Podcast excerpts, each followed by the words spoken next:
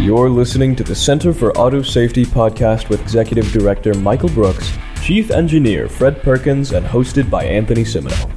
For over fifty years, the Center for Auto Safety has been working to make cars safer. Find out more at auto safety dot org. Yeah, technology's silly. Um, hey, listeners. Welcome to another episode of the Silly Technology Podcast. No. No. Center. Good morning. I like how you're very good morning. You know, we don't know when people are listening to this. It could be three a.m. Somebody's like, I can't go to sleep. I need the dulcet tones of Fred Perkins to put. Not my problem if they're listening to this late at night. Okay, fair enough. So this week, listeners, we're going to cover a bunch of news. We don't have any guests this week, but we've got a bunch of news we're going to catch up on. Uh, so first thing I'm going to jump into is the Guardian had an article about Amazon has a self-driving fleet in California they're testing. Now, this is a bunch of cars that don't have steering wheels, but they have humans inside them, shuttled around like prime packages. Um, and so my question is, as I've looked at these vehicles, they're made by a company called Zoox. They look like an old Westphalia that, as far as I could tell, would not survive a five mile per hour crash to a into a wall. How are these things on the road? Take it away. Well, they, they, they're self-certified to meet federal motor vehicle safety standards, which means that Zoox has basically put a stamp on the vehicle saying that we meet all of the one hundred, two hundred, three hundred series of federal motor vehicle safety standards. Um, how they did that without the steering wheel and brake pedals and such is, is an interesting part of that that we haven't really looked deeply into yet, but that's certainly something that's interesting. Um, Wait, there's but no also, brake pedals? The, well, if you don't have a steering wheel or, you know, or, or human operating the vehicle actively, it's, you know, what do you need a brake pedal for, Anthony? I'm panic. That's why I want. I want the old school pull up, yank, emergency brake. Well, I don't know. Maybe they have a button or something like that at emergency. We're not. We, you know, that, the articles haven't specified that. Maybe you should write in one and see what's. You got any trips to San Francisco coming up? You'd have to actually work for Zoox or Amazon to do that. So, and I'd have to fit in a cardboard box. It looks like they're shuttling around their workers from between campuses or something, but they're not taking passengers on the way that uh, G M is currently doing in San Francisco and Waymo is doing in Arizona. So do these Amazon Zoox employees, do they get hazard pay for riding in these cars? Well, I don't know. You know, a lot of the tech companies right now are trying to reduce the headcount, and maybe, you know, maybe this is part of that program. I, I guess this is one way. Yeah. Uh-huh. Uh, speaking of silly tech companies that are pretending to be auto companies, uh, Tesla, um, we all, you know, we've all been saving up our pennies to pay an extra fifteen thousand dollars to get beta software on our cars uh, and pretend they drive themselves. Well, uh, Elon Musk has been saying for years, since at least twenty sixteen, that, hey, these cars will drive themselves. It's coming next year. No, it's coming next year. No, it's coming next year. Now it's twenty twenty-three. And he's saying, uh, no, we're going to come up with a new hardware version.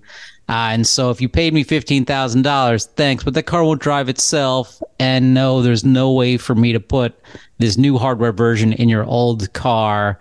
Um, but I didn't lie, because my cars drive themselves and they're safer than humans. Don't look behind the curtain. Well, I mean, look, I think anyone could have told Uh, Tesla in twenty twelve or whenever they started putting these cars that aren't now going to be robo taxis on the road. Um, they could have told them that retrofitting vehicles with technology is incredibly expensive, and if you don't get every all the hardware you actually need into that original batch of cars, they're never going to um, achieve the promises that you've made to your customers. So it's, you know, that's something that auto manufacturers have known for forty years. Unfortunately, Tesla doesn't have the experience that other auto manufacturers have in that area. And so it looks like they thought they were going to be able to um, put new hardware to these vehicles as they grew. And now they're finally come to the realization that that's far too expensive and that they're just going to leave customers who bought these supposedly fully self-driving capable vehicles, uh, they're going to be left in the lurch. Yeah, it's uh, absolutely surprising to me that um, I, this sounds more like less of a safety issue and more of a fraud issue. Well, I mean, that's it, it's, that's a theory that's been tried out in the courts unsuccessfully so far, but uh, to me, it's, you know, it looks like a basic fraud plan. Sell vaporware to customers for thousands of dollars and then never give it to them. Mm. Okay. Uh, continuing the thread of uh, electric cars with silly features, you guys ever hear of uh, something called the G M C Hummer? They're not. You mean the, you know, I was thinking is about that a thing, singing you know? group in Detroit or something, something about Motown? It could have been. So what would you, what would you guys say if I came up to you and said, you know, let's build an electric S U V that weighs just under ten thousand pounds, give it a button that generates a thousand horsepower and lets it go zero to sixty in three seconds, and then market it to the most attention-starved, self-concerned people on our roads. Uh, and then you tell them that they can only use that button on a closed course. What do you think is going to happen? Can I get it with flame decals on the side? Yes. Okay, well, then I, I think it's an amazing idea. Um, you know, a thousand horsepower is a lot. Uh, to put it in perspective, oil tankers on the open ocean are generally around a thousand horsepower. This is this is uh, you know this is a, a, an awful lot of power, uh, and to put all that power into getting back and forth to the Piggly Wiggly to get your French fries. It, it, it's kind of an interesting prospect. So, so the what is this? The best part like, about it, it really, go ahead. No, no, this this button. I want to hear more about this button. Like, is this, it an actual button that I can press? It is an actual button, and not only that, it's called the W T F button, or it it, it triggers W T F mode, which for um. children, who, since there may be children listening, I won't go into exactly what that means, but I think we all know. Um, and, you know, it stands for, what is it? It's this really Watts to Freedom. It's this, oh. It is the dumbest name I've heard in a while, Watts to Freedom. So technically they're saying that, you know, a button that allows you to accelerate recklessly anywhere you want, endangering other road users, is somehow freedom. Um, you know, I thought that other people's freedom ended where mine began, but maybe I'm wrong, been wrong this whole time. Um, the tires and, and you know, and they're putting it in a, what are the tires in this thing like? I mean, because you're moving that like nine thousand pounds at such a fast rate. Like, does the road literally rip up behind you as you as you hit this button? I don't. I, I'm sure the the you know it's only supposed to be used in a closed course, course Anthony. Oh. So nobody's going to be using this out on roads because you know G M C said you know. They're doing exactly what Tesla's doing. You know, they're selling technology that's dangerous and then putting the responsibility on the driver to decide when to use it. When, you know, what we think Tesla should be doing and what G M is actually doing with some of their other technology, like the Super Cruise, is it's geo-fenced. You can only use it when you're on a divided access highway or, or an interstate or that type of road. In this case, they're putting technology into these Hummers that is clearly dangerous. I mean, this their webpage on this has already probably been stamped and filed away by lawyers who are saving it as an exhibit because it's it, it, it's clear. It clearly recognizes that the technology is dangerous, probably shouldn't be used anywhere but a closed course, and then just putting it on a big button in the car for any teenager to hit when he hops in there. Um, it, I, I think it's very, very reckless, bad marketing, and it's, you know, the Hummer E V is just a, an awful concept. So, Fred, you have one on order? You've put your deposit down? You know, I'm more a uh, ten horsepower to the Piggly Wiggly kind of guy. You know, I I just, you know, I don't know what I would do with a thousand horsepower. And I can guarantee you that anybody who puts the pedal down and actually generates anything like five hundred or a thousand horsepower is going to have a big laundry bill associated with cleaning their underwear. This is, you know, this will be a, a really dramatic event, a one-time event in people's lives. And, you know, that's, it's funny that that's the way they sell cars, with horsepower, right? But the, the, the difference between a car and a truck is a duty cycle. So a truck might use two hundred fifty horsepower, but they do it for hours at a time, days at a time. A car that advertises five hundred horsepower or one thousand horsepower might be able to do that for a minute before the engine falls apart. There's no duration associated with that. So I, I feel badly for the people who are going to buy it in good faith, thinking that this is something that's going to last. Because if they actually do use that kind of horsepower, they'll be ripping that vehicle to shreds, as well as themselves and whatever pedestrians are nearby. Okay, so what is it like a, a typical sedan? How much horsepower is in that? Like my little Corolla, what what is that? A horse? You might have one hundred horsepower or something like that. But when you go back and forth to the Piggly Wiggly, you're talking about using ten horsepower, ten, fifteen horsepower to, you know, to just get down the road. When you're on the highway going along seventy miles an hour, you might be using twenty-five, thirty, maybe, maybe fifty horsepower. Yeah. This, This excess horsepower is simply there for thrilling people when they want to accelerate. It's, and every other time uh, they use it, it's just extra weight. Mm. That's how that's how hybrid cars work, by the way. They have a very small engine, but it's a little bit, it produces a little bit more power than they need to cruise. So that extra power goes to charge the batteries, and the batteries step in when they do need to accelerate. That's why they can be lighter and more efficient than a comparable gasoline engine car. It's just because the engine's smaller, the weight is less. Hmm. I know in my car, there is an, uh, a highway entrance here where you actually have to go from a stop sign to highway speeds as quickly as possible, because some people won't let you in. And I mean, you know, you slam that pedal down and I get up to like fifty miles per hour and I don't know how, maybe it's ten seconds, eight seconds. It feels pretty quick in that car. I, I couldn't imagine yeah. a, a thousand horsepower what I would do with that. I'd gain weight.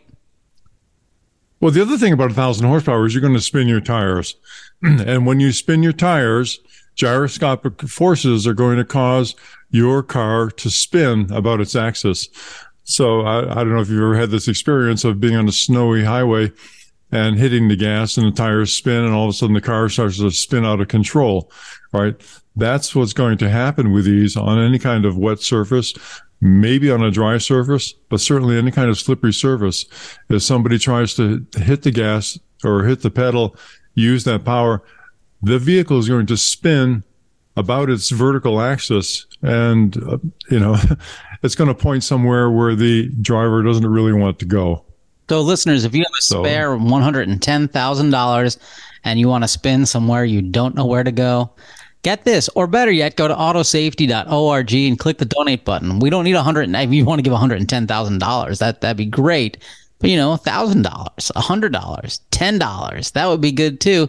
And if you'd like, we can meet you in person. I will spin you around in a circle briefly.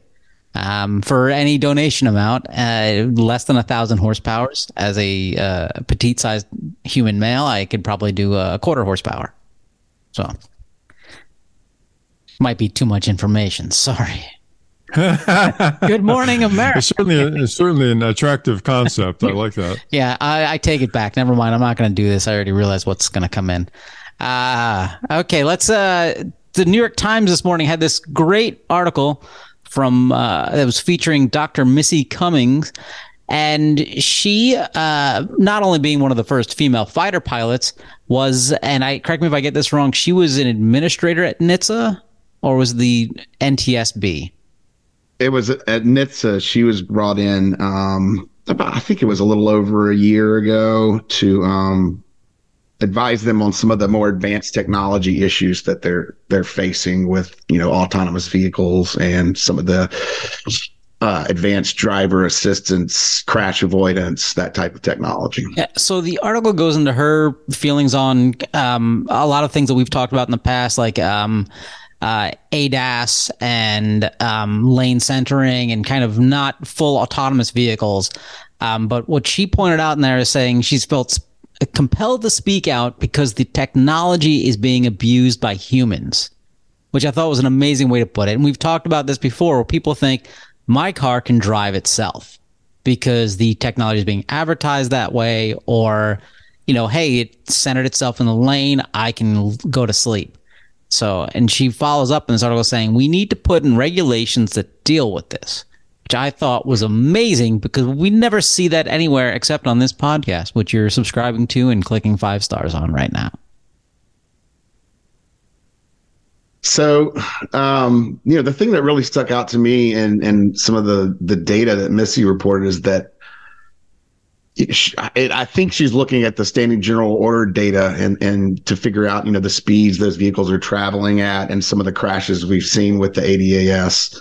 Um, and what stood out was that the um, vehicles are that are getting into crashes are exceed are being programmed to exceed the speed limit. They're not, you know, they're not being operated by the human at the time of these crashes. They are in um, the adaptive cruise or whatever mode that, that, that, that those vehicles are in. And they're being programmed to speed. And that's, that's a kind of a big issue. I mean, you're functionally allowing people, and, and cruise control is kind of like this. You can set your cruise control to seventy-five miles per hour and a sixty.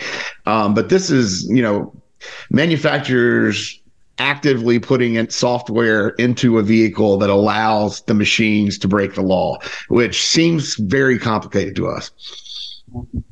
I think this might be a, a good segue into um, this week's Tau of Fred. Um, are we ready for it? I can see he's, he's geared up. Ready to go. He's stretching. So uh, this week we're going to expand. Fred's going to expand on something we've touched on briefly last week with the uh, with the former with the current uh, police chief, and something we're all very passionate about, which is uh, kind of a do no harm standard for automated vehicles. So take it away. You've now entered the Tao of Fred. Thank you. Well, one of the observations I've made over the last couple of years working in this industry is that a fundamental problem associated with A V development is that there is no set of requirements that the A Vs need to adhere to when they're being developed and put on the road, or, you know, put in the face of traffic, um, jeopardizing people. So we have, in our generous spirit, done a, the industry a big favor, which is to put together what we believe is a minimum set of requirements to allow A Vs to be safely introduced into commerce and into, in fact, into tests on public highways. Um, this is a gap that nobody else seems to want to fill. So we have put together what we call a provisional A V Bill of Rights. Now, this is a, a, a set of simple standards to which we believe A Vs should conform before they are put into commerce or before they jeopardize the public. Uh, there's a lot here. I'm just going to go through them quickly, the whole list, and then we'll come back to the, the fundamental uh, requirement, which is the first one. So these are written as requirements because engineers like requirements. They They tell the engineers what to do. For example, uh, a requirement might be a vehicle shall have four wheels. That's why you see a lot of vehicles with four wheels, because there's a requirement to have four wheels. So this set of requirements is associated with A V-specific features, and uh, we'll just go through them right now. Uh, the first one is A Vs shall not increase the risk of injury or death inside or outside of an A V. Essentially, they should do no harm before they're allowed into commerce. They should be shown to prove to do no harm. Now, this is not the objective for A Vs. This is just the bare minimum standard that they should be able to demonstrate before they're brought into commerce, that they do no harm. Next, A Vs shall secure, verify, and authenticate operational commands and external communications. You don't want anybody breaking into your car. You don't want anybody disturbing the directions you've given to the car. If you want to go to work, you don't want somebody else jumping in and saying, no, let's go to the beach instead. Uh, A Vs shall not prejudice for or against any group of living persons with respect to any other group. A Vs must respond appropriately to emergency vehicle lights, audible signals, and manual directions from police officers and Good Samaritans without endangering either those third parties or vehicle occupants. A Vs shall not be programmed to violate motor vehicle laws. A Vs shall expedite first responder safety and safe recovery of persons injured or killed after a crash, including providing means to readily render vehicles safe for first responders, second responders, and bystanders. A Vs shall safely transition between political boundaries without increasing risk of injury or death. A Vs shall automatically, during safety inspections, confirm the validity of installed software and firmware versions for that vehicle, and assess and report nominal capability and or failures of safety and life-critical features that are not visually verifiable.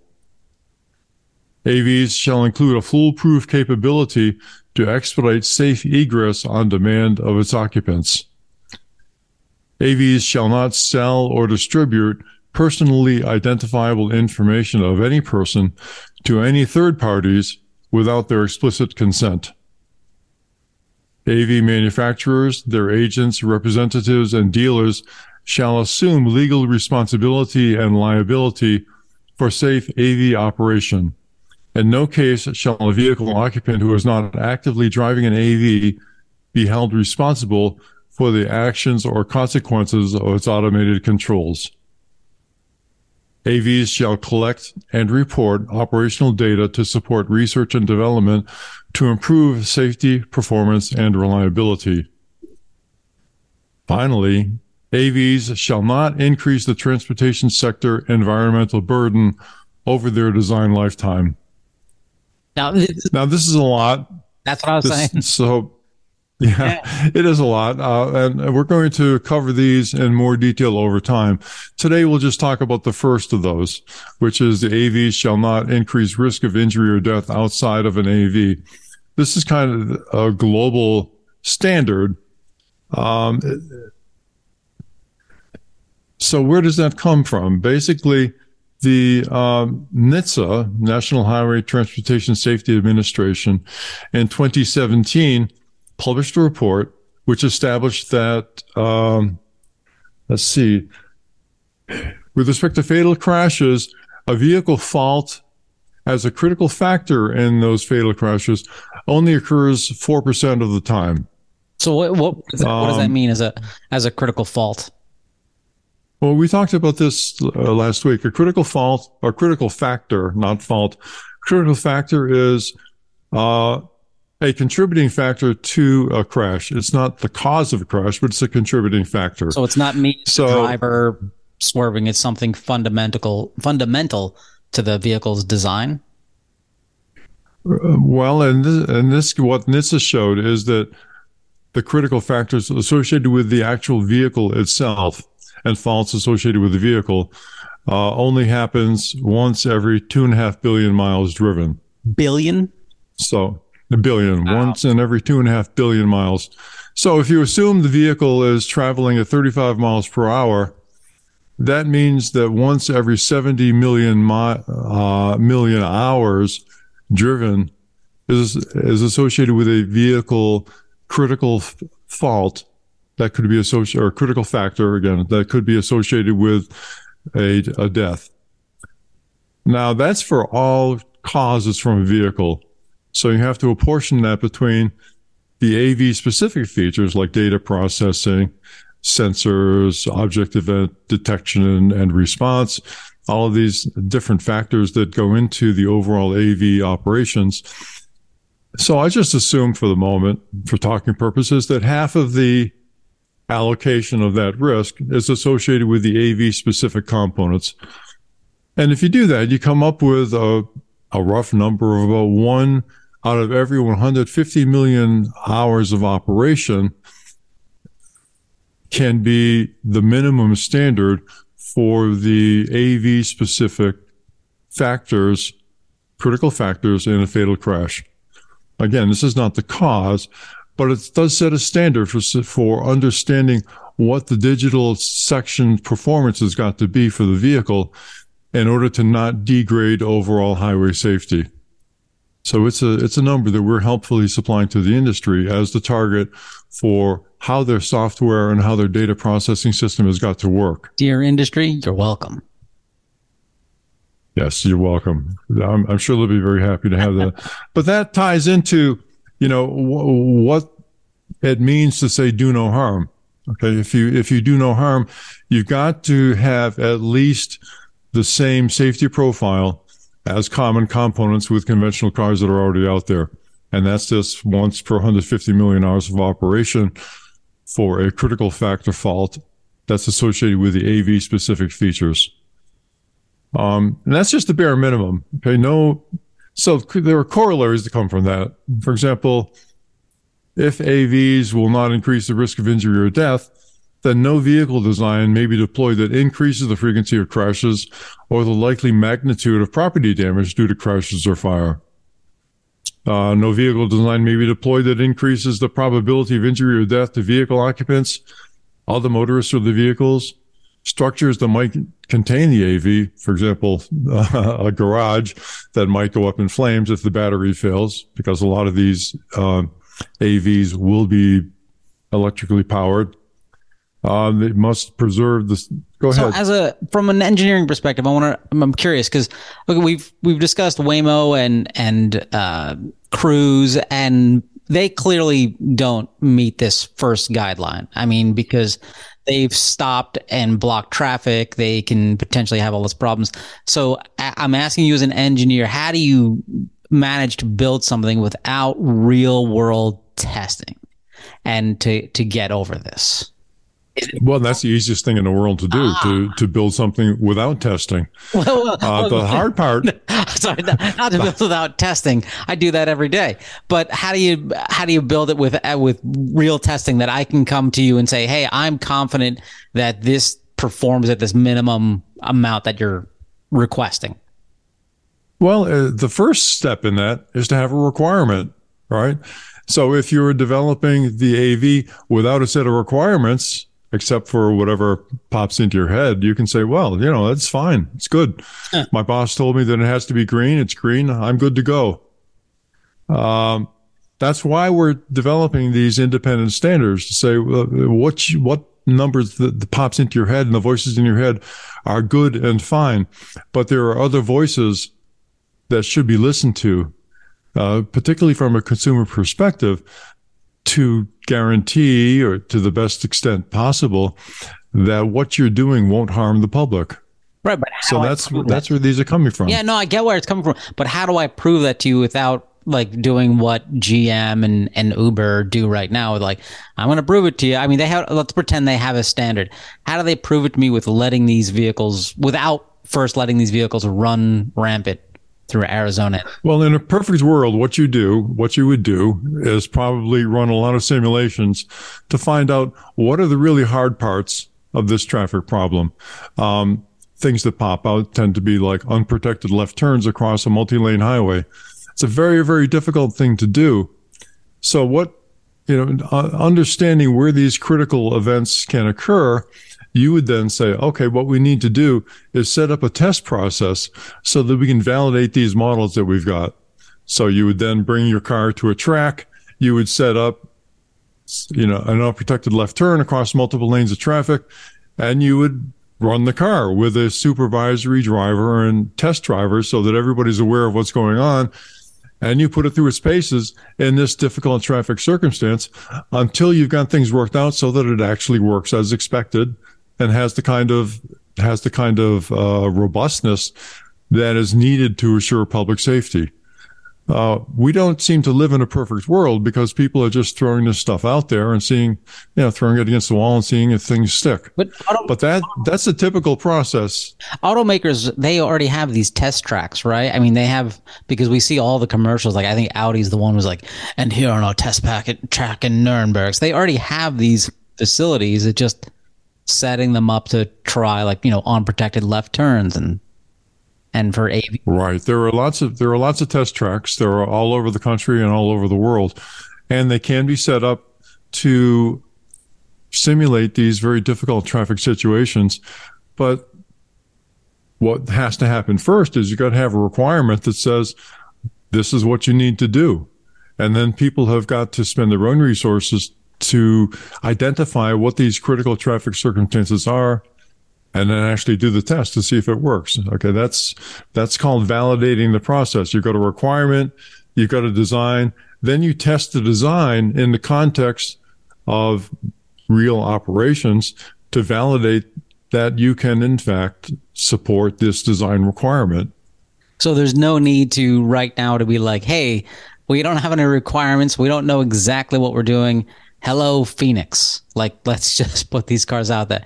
They could they could come up to these their these own regulations or these things that we're proposing and set all of this up away from the public using us as test dummies, uh, you know, unwitting test dummies, and set all this up on test tracks. So there's ways to where they can get real world data and test all this stuff without causing potential harm to the public.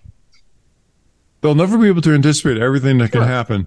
But they can identify critical factors and critical situations and then test their way through it to make sure that they're able to support those actions. We already know of several situations that have caused fatalities of cars that are being driven under their own control. Right. And okay. Things like, you know, Mountain View accident where the vehicle didn't recognize the gore on the highway, the multiple accidents, multiple collisions where people, uh, vehicles ran into tractor trailers that were trying to cross the highway in front of them. We already know what a lot of these situations are. And as the experience develops, we'll run into more and more of these situations. But again, the standard that should be in place is let's do the, let's figure out what the hard stuff is. Let's design and test for this hard stuff instead of just throwing things out on the highway and saying, well, we'll just run it, you know, we'll just drive along happily as can be until something bad happens and then we'll dissolve the, dissolve the business and sell it to somebody else, which is the business approach that we've seen so far. So there's that, that the argument they make that like, you know, hey, we need to test in your town, your city, everything like that. We need this data. It's not true. There's they they're they're jumping four steps ahead before, you know, they're learning to fly before they've learned to crawl, essentially. uh well that's not typical great, engineering approach is is crawl, walk, run, right? Right. But this um, seems more like fly, you know, and everything else didn't happen. Well, there's another sequence called ready, aim, fire. Okay.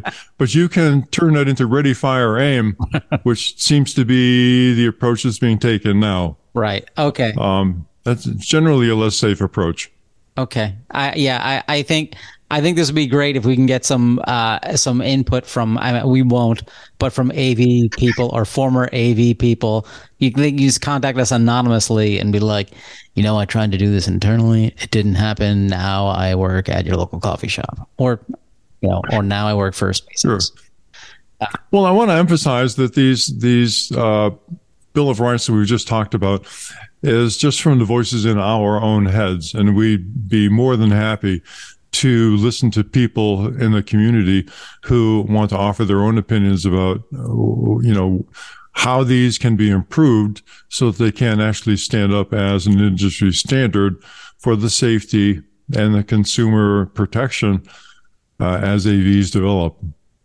I, I love it. I love it. The, the, the fact that we're pushing this out there. I think it's really good to put this marker out there for people and say, uh, you know, really put, I mean, it's putting protection for consumers and putting a challenge to the A V makers. Be like, hey, this is the standard we say. Tell us why we're wrong or tell us why we're right or just keep hiding and with your G M Cruise that just gave up. So a couple more bullet points under A V shall not increase risk of injury or death. Okay, A Vs must include automatic fallback to a safe state in the event of mechanical failure, software or data processing failure or fault, inability to safely continue based on object event detection and response processing failure, or other consequential operational problem, or on occupant demand. Uh, none of these are currently a standard, but we, you know, these are just common sense items that are needed to protect the public and, of course, the occupants who might be in one of these vehicles. I'd love to know how Zoox has done this for the Amazon employees that they're traveling around. Uh, yeah, that's the, the question um, I had is, is do I have a, why is there no break? like, yeah. yeah. Yeah, or how do how you know how do I stop this thing? How do I get out of here safely? Yeah, the New York City subway system, they still have like an emergency brake pull, which is insane. Yeah. But I, hey, I, I get it. Maybe actually, I'm not really sure why that makes sense at all. Let's be honest. Well, I think they may have one in the Zoox vehicle. I'm not sure, but Zoox is not required to put it in. Shameful. Um, and and you know, there are requirements for all vehicles that are engaged in transport of the public, right? Buses have standards. You have to have windows that you can kick out. Their school buses have emergency exits. Um, trains have lots of features. Why aren't these automated vehicles that are carrying people required to have similar kind of safety mechanisms in it? It's, it's, it's mysterious. So again, I'm sure the industry will thank us for bringing this forward, but uh, over the next few weeks, we'll be going through these items in more detail. We welcome comments from our listeners. We also welcome comments from people who are not our listeners. And, uh, you know, if we can get more listeners, that would even be great. But, but please, you know, contact us. We'll be happy to send you a copy of these provisional, uh, bullet points. This provisional bill of rights, yeah, and bullet points, and uh, we, we'd like to get this conversation going. We don't think that we can expect this out of the government, our friends in the government, for a long time. They tend not to do this and tend to be very reactive.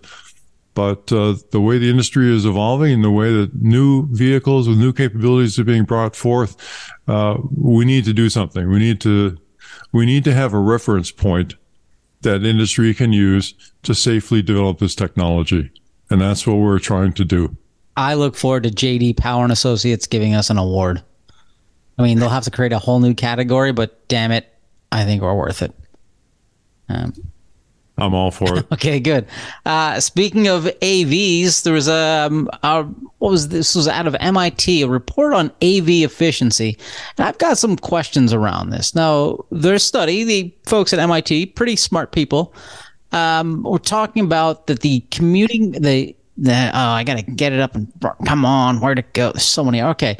So that the widespread adoption of self-driving cars will create a major bump in carbon emissions without changes to their design. Um, basically, it's saying that the the A V cars using these neural networks and these computer processing, taking in so much amount of data right now using current data centers would generate so much C O two. It would be really bad for the planet. So I've got a, a couple questions around this.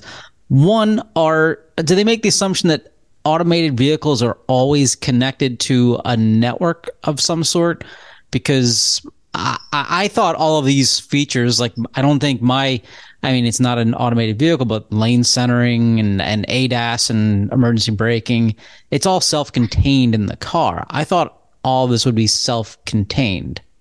Is that no? I, I I doubt that everything is going to be self-contained in the, in the in the future self-driving cars, simply because it's, I mean, the systems required to safely run those things seem to be incredibly complex, and something that's going to have to, you know, involve some operating ability from outside of the vehicle back, back at the home base. I mean, we already see remote operators and that type of thing, but if you think about the kind of, you know, for instance, if you think about the data these vehicles are going to be storing that's that needs to be used to make them better, more reliable, and safer, that's going to have to be continuously transmitted, um, or, or I would assume continuously transmitted back to the cloud for the developers to work with and that type of thing. So, you know, this reminded me of the, uh, like the Bitcoin, uh, cyber, cyber, uh, money thing where they're they're they're using server farms to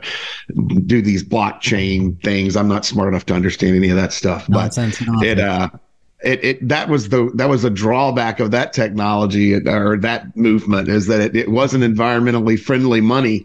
Um, and here we're seeing, you know, non-environmentally friendly uh, outcomes from computers in cars and not the emissions from the vehicles themselves. So it takes a certain amount of electrical energy to make a digital decision, right? Because it's electrical, and and something has to happen. You got to flip a bit from one point to another. So I I haven't read the study. I read the report that uh, that was published, but I think that the answer is that the software is incredibly complicated and it has to run very quickly. You've got several hundred million, hundred million, several hundred million lines of code in the car's computer that's processing all of this visual information, the cameras, the environmental information, all those inputs. It has to do it over and over and over again. It has to do it very quickly. It has to do it very accurately. That takes a lot of power. That's not something that's going to run on your iPhone. Okay, so I think what they were looking at is the aggregate amount of power based upon the projections of computing capability that is required to run that system in a fleet of cars that could extend to tens or hundreds of millions of vehicles. It's it's like taking a data center and proliferating that by a factor of millions. And uh, so the moving data from the car to a server farm somewhere like they do at uh, Tesla, that's certainly one factor. But the other factor is that you're going to have a lot of capability in the car. You got to be running these things all the time. And uh, there's no way to avoid the energy requirements to just run all this, all this uh, very sophisticated data all at the same time continuously. I think that's where that's coming from. Yeah, that's I, I think so too. And I think one of their big push takeaways was um, better, more energy efficient hardware, and you know, improving the electrical grid so it's not, you know, running off of uh, fossil fuels. Uh, but it was interesting. I couldn't tell if they're like, wait, it has to be connected all the time, because I'm like, then you can't drive through Montana. You can't drive. Well, you know, there's a there's another way to approach this whole data processing, which is to use uh, an organic being that runs on, you know, food, for example. Granola bars. It has it has built-in sensors and built-in judgment capability. Um, I, I think these organisms exist in the world, and they, they do a pretty good job, actually. They they tend to run these vehicles with a crash frequency of the order of one hundred, you know, one every one hundred million miles. So maybe that's an approach that, that would make sense, to use these organic beings to control the vehicles as an alternative to the computers. Sometimes my ankle gets tired pressing the gas pedal, and like my, you know, the, the the torque, like oh, it's so. Well, it can be it can be a burden. Yeah, it can be a burden. Okay, on to simpler uh, computers and cars. Uh, seatbelt reminders. Uh, so I I H S, the Insurance Institute for Highway Safety. You guys didn't think I'd remember that one. I got it. Uh, says that Toyota Sienna seatbelt reminders stand out among minivans. Now, I've had a few issues lately with seatbelt reminders. I, I love seatbelt reminders. I think it's great. But I've gotten into like Ubers, and, you know, my wife and I will be in the back seat, but it's this large seat. And if she puts her bag or eat, it doesn't even have to weigh much at all in the center section, the seatbelt reminder will go, bam, bam, bam, bam, bam, bam. So we have to then struggle and kind of just, you know, there's no one sitting there, and put the belt latch into the thing. So they seem a little too sensitive. And actually, now that I think about it, that was in a Toyota Sienna. Hmm. Yeah, Toyota was the first, I think the first manufacturer to put the uh, seatbelt reminder, rear seatbelt reminders into all of their vehicles. Other manufacturers have lagged behind a lot. And N H T S A has been lagging on this regulation for many, many years now. And, and it seems like a very simple um thing. You know, you're essentially taking the seatbelt reminder tech from the front seat and moving it to the back.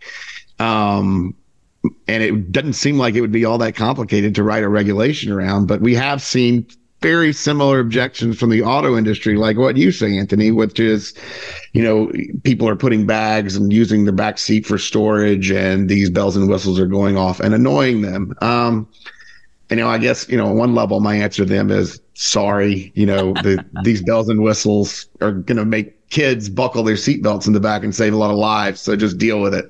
Um, I just think they need a better sensor. That's it. Yeah, and that's the, you know, I think that's part of it too. You know why they don't want to put better sensors back there? Another nickel. Yeah, so that, that's when it comes down to money. Right now, um, there's also a you know the Hot Cars Act and the movement around that is is, and we'll talk about this in detail next week when Jeanette Fennell joins us from Kids and Cars. But there are sensors that can also that can not only detect you know whether you're storing a kid or a suitcase in your back seat and make that dis- make that distinction. There are sensors that can, you know, tell tell you w- when you've left a human being in the backseat of your car before you park that car for the day, which would, you know, save thirty to fifty children per year, um, depending on the year in America. So that's an important issue, and and a similar technology. Both, you know, a, a good a good rear seat. Uh, well. I'll put it this way. The rear seat has been ignored for many years, and we've talked about that before.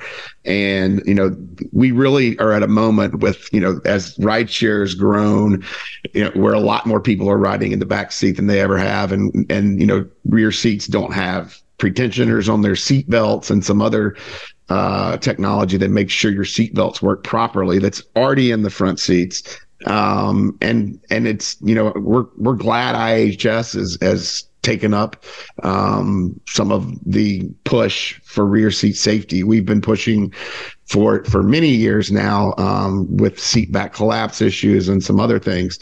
Um, but it's a it's a it's a very ignored area of the vehicle, and and N H T S A needs to catch up and do a lot better to make sure that rear seat passengers are protected. Yeah, the better sensors, I think, is a good idea, because right now with some of them being so sensitive, people will just latch it in and just ignore it and just be like, this is a burden. Um, I'm glad. Yeah, know, my dog sets off my front seat one, and she's about thirty pounds. So why isn't she wearing a seatbelt?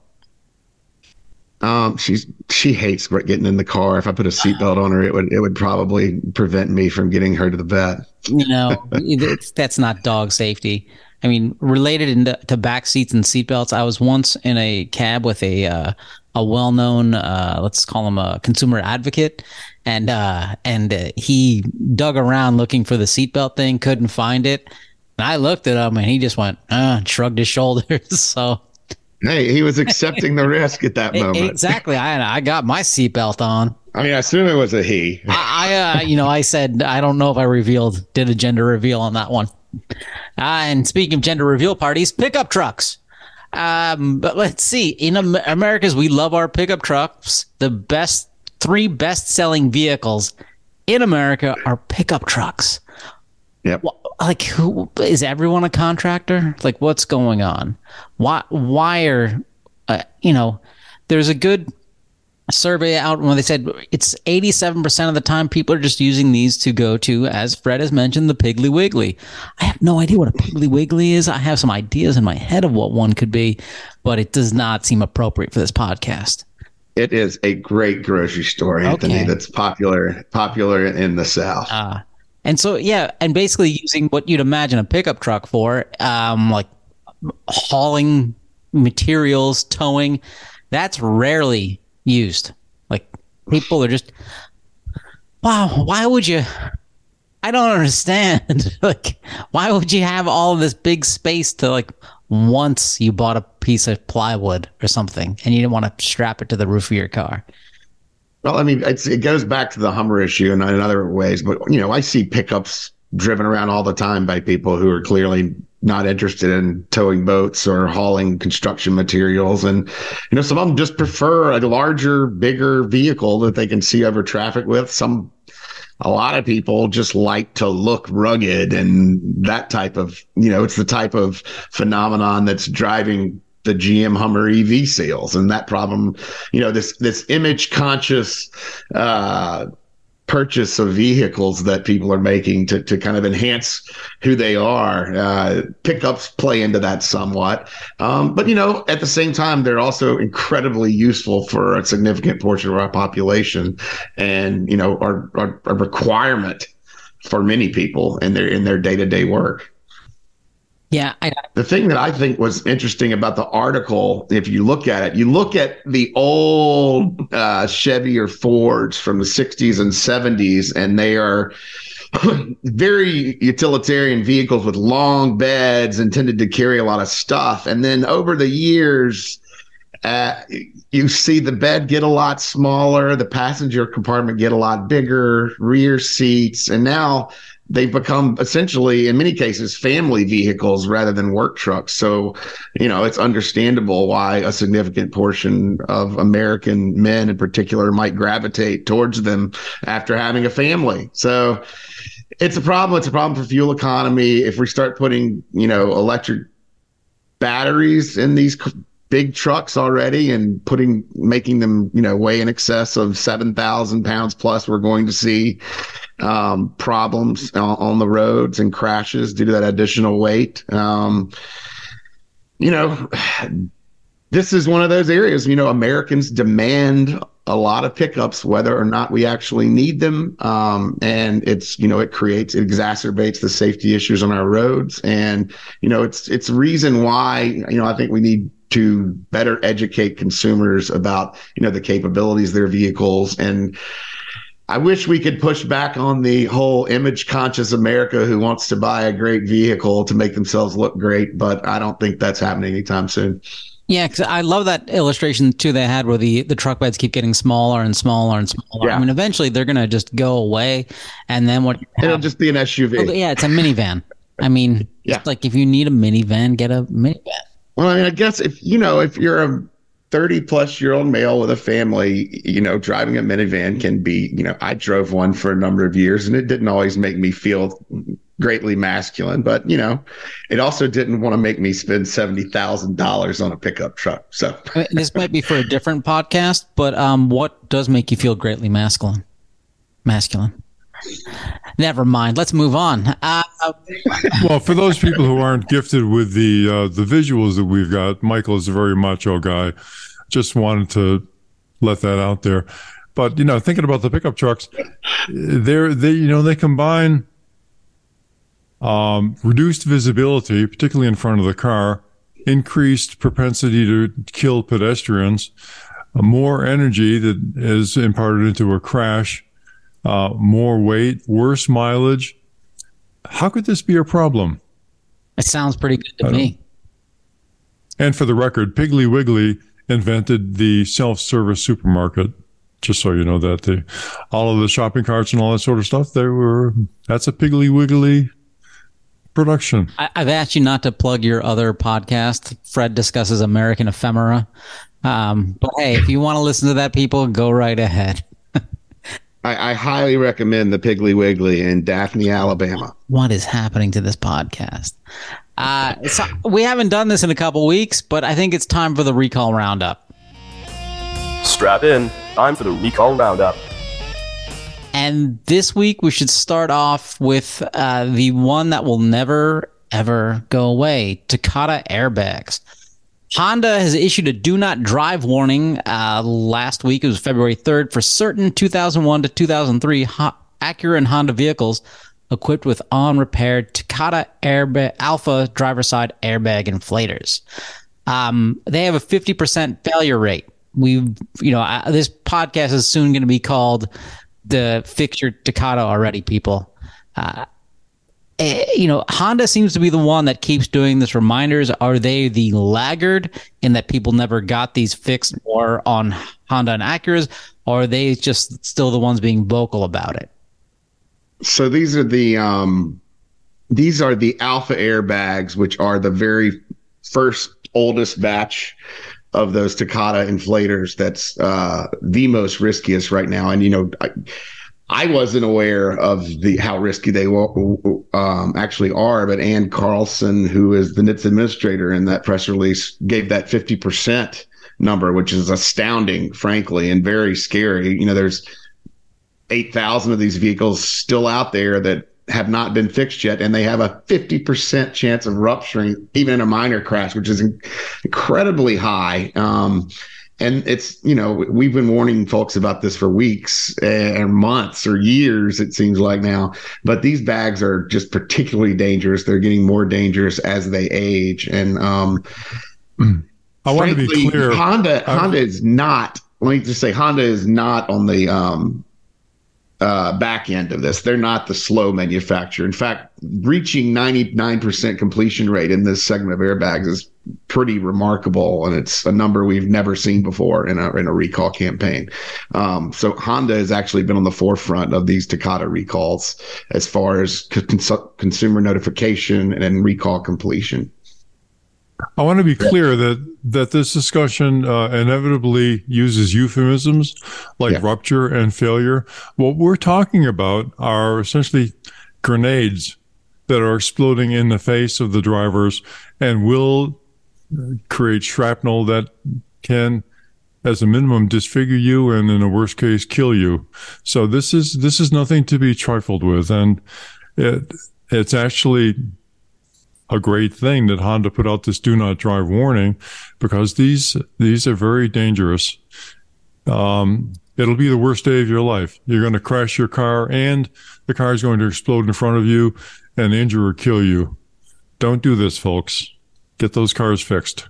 Yeah. As we've mentioned numerous times, this is a free fix. Please do it um, as best you can. Speaking of more airbag-related recalls, uh, Nissan has a potentially recalling over four hundred thousand light trucks uh, where the uh, the emblem on the driver's side airbags, you know, where you see right on your on your steering wheel, uh, the emblem will shoot off when an airbag is deployed, and that will be a nice little projectile aiming at your face.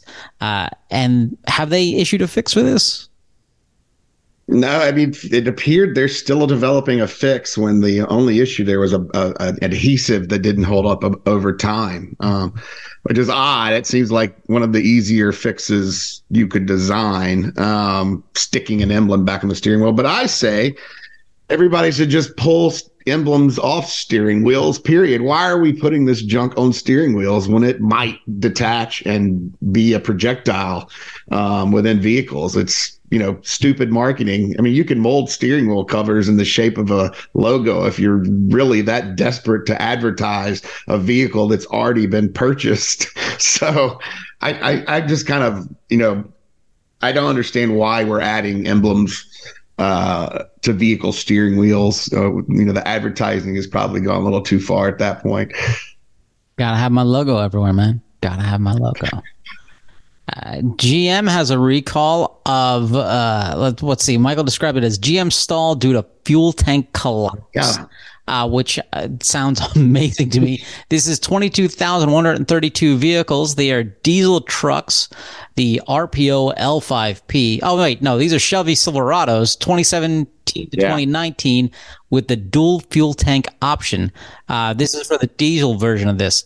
So what what is a fuel tank collapse?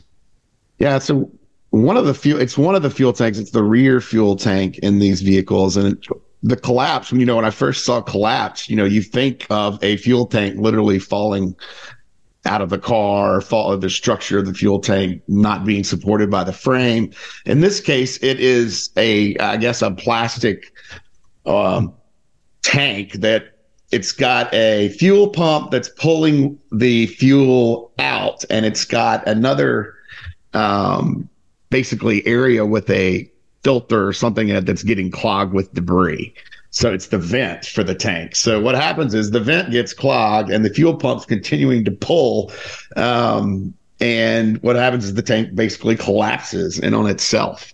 Um, and that doesn't, you know, it doesn't cause what we would typically think of in a fuel tank collapse, or which would be damage to, to the tank, allowing, you know, a greater risk of vehicle fire, that sort of thing. In this case, it causes the vehicles to stall because they're being starved of fuel because of the defect. So that was an interesting recall. It applies to a, you know, a lot of uh, Silverados from twenty seventeen to twenty nineteen, and also the G M Sierras. And stalling in the middle of the road is a dangerous condition, so we'd encourage everyone to get that one fixed as soon as possible. So here's one that's a follow-up from something we've mentioned a number of times on the show. It's not a recall, but Hyundai-Kia, we've talked about how the TikTok kids have managed to hack those cars and steal them using basically a U S B cable.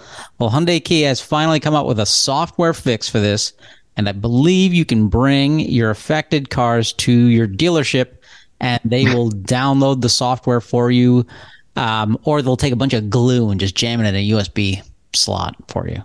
Um, but I, and that again is a free recall, which is good because if you live in certain places, you no longer have car insurance on that vehicle.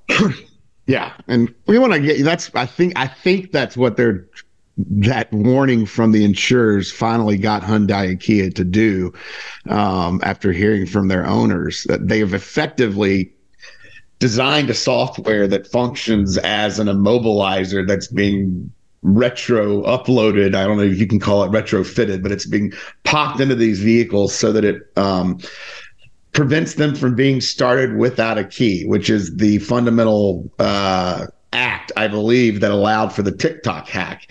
This is a lot better than the fix we talked about a couple months ago, where they were provide, where they were, I think, charging customers for a kit that was basically a club you put on your steering wheel. So uh, that you probably have the insurance companies to thank for that, for putting a little more pressure on Hyundai and Kia. Thank you, insurance companies. Uh, Volkswagen uh, recalling twenty thousand nine hundred four twenty twenty-one Volkswagen I D fours, uh, and this is a this is an interesting one where it says the uh, oh I just lost it the uh, it's right in front of me. I had the the English, basically the battery management system will um, okay the. Battery, ma- battery management control module resets while driving. The vehicle's electric motor will not be supplied with power for the duration of the reset. In rare cases, the pulse inverter may be deactivated while driving. Each of these conditions may lead to a loss of propulsion without pre-warning and may increase the risk of a crash. Um, the pulse inverter. So basically, the battery management system, you're driving along, it says, wait a second, reboots itself. And then you no longer have power to the car? I mean, that's basically what it sounds like, effectively a loss of power while driving, similar to what's happening with the collapsed fuel tanks of the G M trucks from a um, safety perspective. But from, you know, it's interesting here, you know, the battery management systems are something that we really think that N H T S A needs to put some rules into place around, not only to prevent, you know, issues like this, losses of power, but also to prevent um, battery fires, which we've discussed extensively. Um, and we're hopeful that that's going to happen sooner rather than later. And it might help prevent some issues like this, where battery management systems are being reset at, at some really inappropriate times, like while the vehicle's driving. Uh, and finally, we have one for all of you Porsche drivers. Uh, it's amazing. It's only twenty-four thousand four hundred sixty-seven vehicles, but it's a lot of them. I'm not going to read them all off. Basically, if you own a Porsche that was made in twenty seventeen uh, to twenty eighteen, it looks like, oh, in twenty nineteen and twenty twenty, basically, if you own a Porsche that was made in the last few years, get this checked out. And what this is, is on the affected vehicles, there's possibility of humidity ingress into the external coolant pump for the climate control system. This could cause a short circuit and, in some instances, thermal damage to the external coolant pump. Um, basically, vehicle fire. That's the short. It's a short of it. Uh, yeah, they don't uh, want to say it, right? No, it's hidden way down there. Uh, so- yeah, that, that was what was interesting to me about that recall, is they're going to great lengths. First of all, they they they changed the design or changed the part out in twenty twenty-one. Bentley is also part of this recalling it. Then you didn't know that, because I know you need to check the V I N on your Bentley. I do. Um, they they've replaced these parts years ago in their design and, and manufacture of the vehicle, so they knew something was wrong there. And then they've waited until now to both recall them, um, and then even then they're being very careful not to say, oh, this is going to cause a fire, but it, it, it is. I mean, that's clearly the thermal event they're talking about. And I'm wondering in this case, because on the Porsche uh, report, it says that, you know, the this portion of the vehicle can remain active, you know, twenty minutes and even more after the vehicle has been turned off. So this fits exactly into the bucket of recalls that N H T S A has been actively issuing, uh, do not park inside your garage, do not park warnings, that type of thing, for the past year or so. And I'm a little surprised that this Porsche recall didn't didn't qualify for a do not park in, indoors warning. Hmm.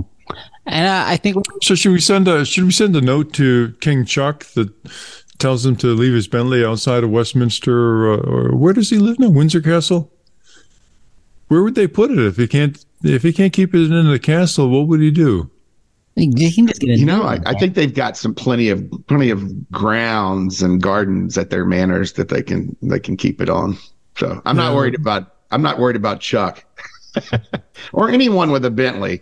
You know, go get it fixed when you get the recall notice in the mail, people. And let's end on a uh, a happy, positive note. The Washington Post had a great article entitled "States Love Jokes on Road Safety Signs. The Feds Aren't Laughing." Now, I don't know if you've ever seen these. You're driving down the road and they have warnings like, uh, New Jersey, uh, slow down, this ain't Thunder Road. I think that's hilarious. Uh, in Maine, they have ones um, such as the best unopened gift, your airbag. You're not a pumpkin, don't drive smashed. Camp in the woods, not in the left lane. I, I think these are great, but the feds are just like, no, this isn't that funny. They should all be very serious. Uh, gentlemen, what, what what are our thoughts here? Well, being a former Fed, uh, you have to check in your uh, your sense of humor when you take the oath of the office. And now that I've retired, I'm kind of recovering my sense of humor very gradually, but it's it's a halting process. But I'm working on it. I'm working hard to become a normal human being again. Okay, do, Michael, do you think you know, these help? I don't I don't have any problem with a lot of them, particularly the one telling people to get out of the left lane. Um, but, you know, I, they're not particularly distracting. I don't think there was any suggestion that they were dangerous. Um, you know, there was also, you know, not a lot of suggestion that they actually work to reduce crashes and other things. So, you know, I think they're very useful for, for providing drivers with information on Uh, events ahead, potential crashes, objects in the road, that type of thing. They're very useful. And, you know, maybe if they tell twenty bad jokes in a row, you stop paying attention to the important messages. So maybe that's what the feds were getting at. I'm trying to defend them a little here, but, you know, I, I do think they're playing buzzkill in this situation. Okay, agree. And I have to disagree about the whole object in the road ahead, because I'll see those signs and then Google Maps will tell me, caution, there's an object in the road ahead. One, they don't tell me how far ahead is and or what the object is, and I have yet to ever see any object. But you know what? It keeps you paying attention. You know, if I had a sign like that set up, I would just say, "We are watching you," because um, then you no. would you, you would you would pay attention the rest of your drive. But it interrupts the movie I'm trying to watch on my phone while I'm texting. Well, buzzkills. Mm. And with that, that, Big Brother Michael. Big Brother Michael, we like that. And with that, I think we've ended another uh, hour of your life. Hopefully, you've become informed. Uh, hopefully, you go to auto safety dot org and you click donate. Become a monthly donor. Ten bucks a month ain't nothing. Come on, it's it's two mochaccino frappa latte things. Nothing at all, but it makes a big difference for us. Uh, please uh, li- re-listen to the Tau today. Give us some feedback on the A V Bill of Rights. Yeah, these things are not widespread, but they're coming out on the road more and more. Get a- Join us. Get ahead of the curve. Get your voice heard, and we can actually make these things safer and better. Like, maybe we'll have a stop button inside these things. Anyway, thanks for your time, everybody. Bye-bye. Thank you. Bye-bye. Bye, everybody. For more information, visit w w w dot auto safety dot org.